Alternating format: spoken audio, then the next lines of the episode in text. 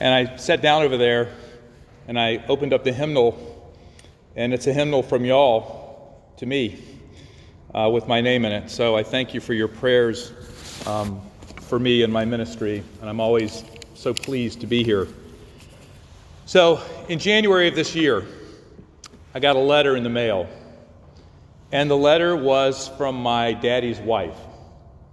Now, my dad had been married twice since my parents divorced when I was five. And in all of that time, and my dad and her name was Barbara, they were probably married for like uh, 40 years. I had never gotten a letter from her.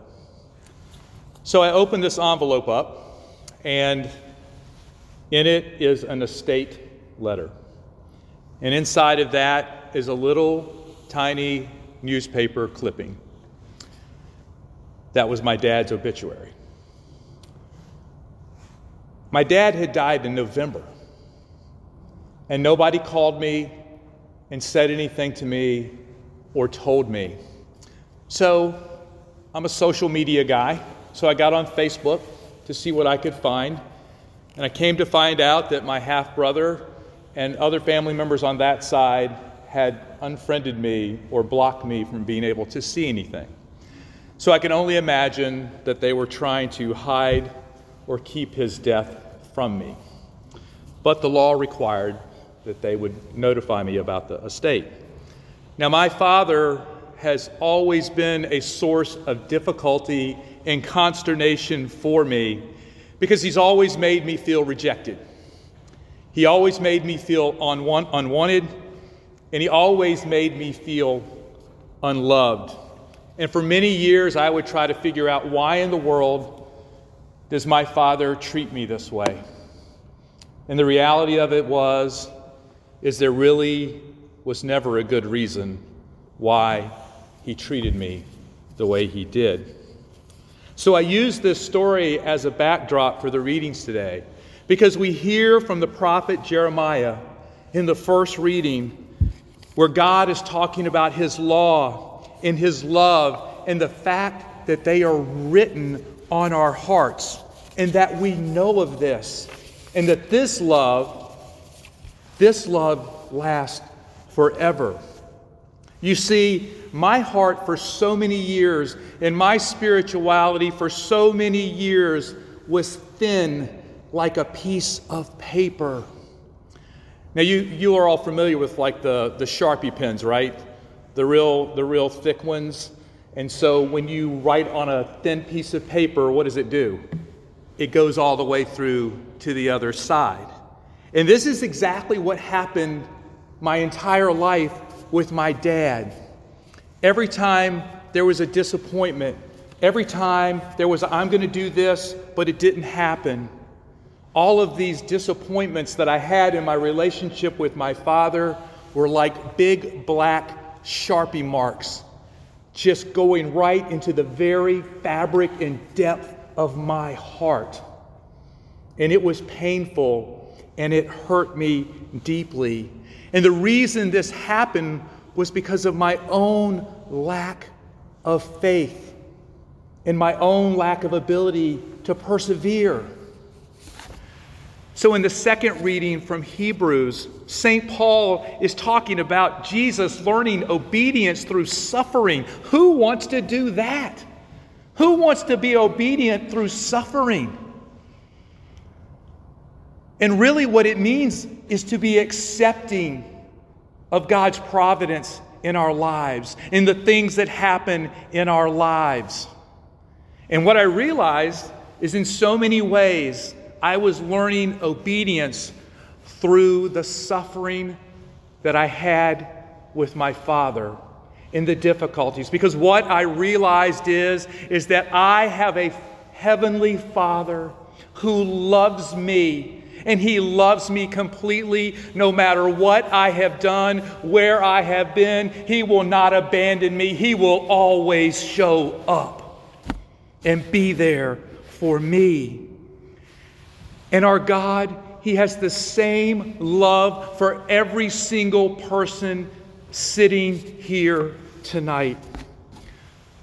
So in the gospel reading, we hear and we all know this about the wheat, the grain of wheat that must fall to the ground and it must die if it is going to produce fruit.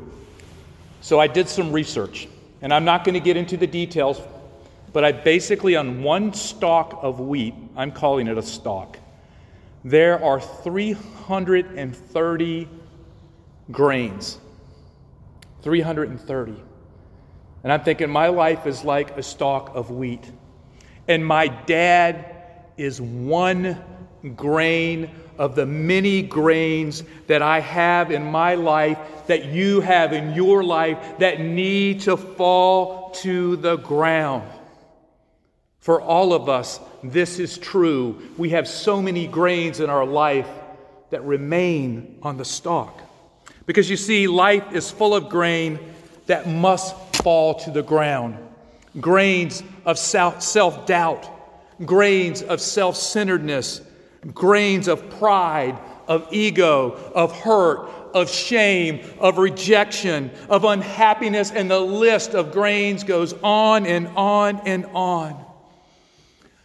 But when we allow the winds or the breath of the Holy Spirit, who is the love of God, to start to shake up that stalk. And that stalk is what the world wants to call us, what the world wants to define us, because the world wants us to be defined by our hurts and by our suffering and by our struggle. But when we allow the love of God to enter into us, we begin to experience this healing, and those grains they fall off of the stalk and they land in the rich soil of Jesus Christ, where we are immersed in this rich soil of His love. This is where new life begins. This is where hope begins. This is where understanding of all our struggles begins. When everything that we're holding on to in those stalks is blown by the winds of the love of God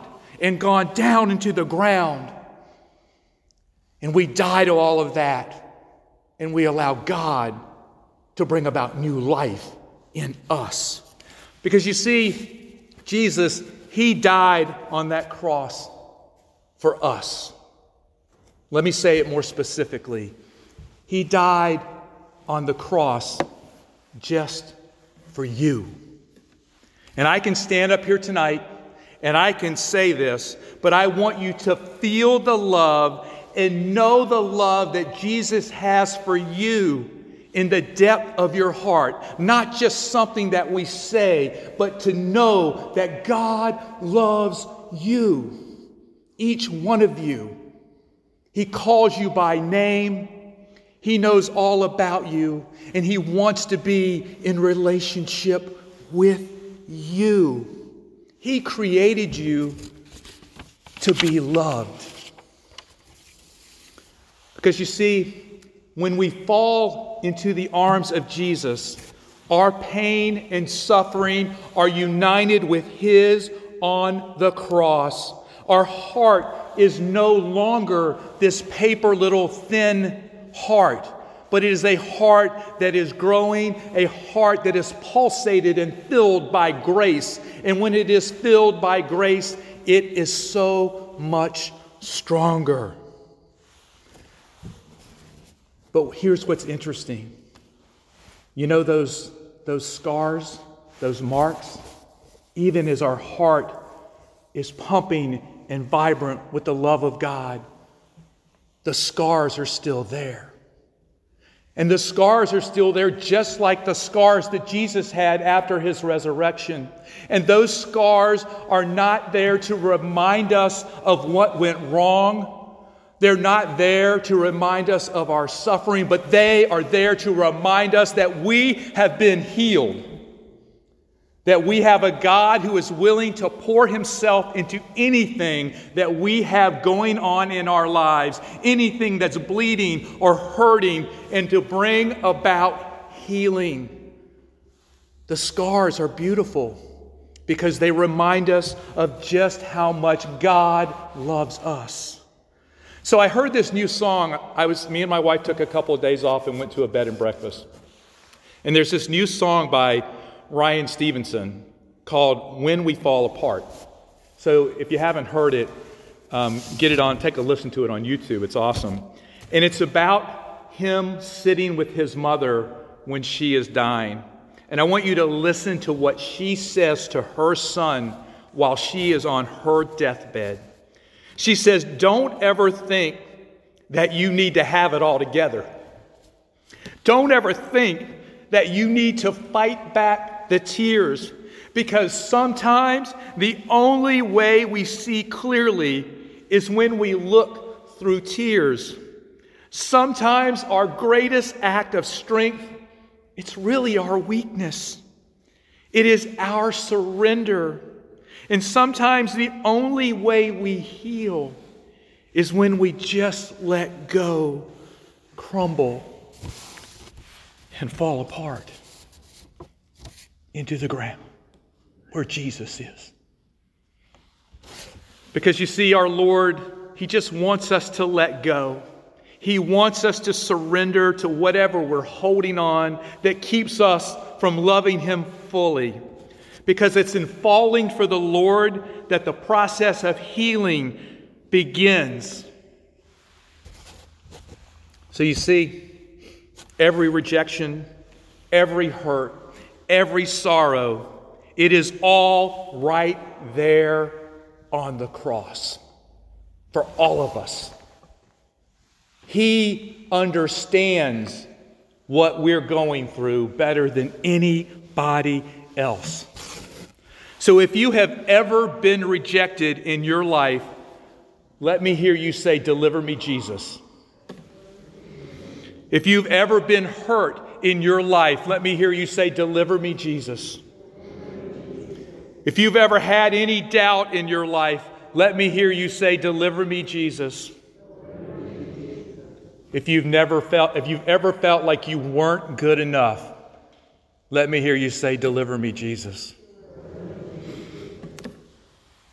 And if you've ever, you fill in the blank of your life, let me hear you say, Deliver me, Jesus. Listen. We are not defined by our circumstances. We are not defined by what others say. We are not a people of the tomb. We are a people of the resurrection. Praise be and thanks to God for that. And the only thing that we, every single one of us, are defined by is how much God loves us. Look right there. That's how much He loves you. And He wants all of you. He doesn't want part of you, He wants all of you, and that includes all that stuff that's so difficult in our lives. So when you walk out of here tonight, after receiving His body, blood, soul, and divinity, whatever you're holding on to, give it to Him because He wants it. He wants all of you. May He be praised forever.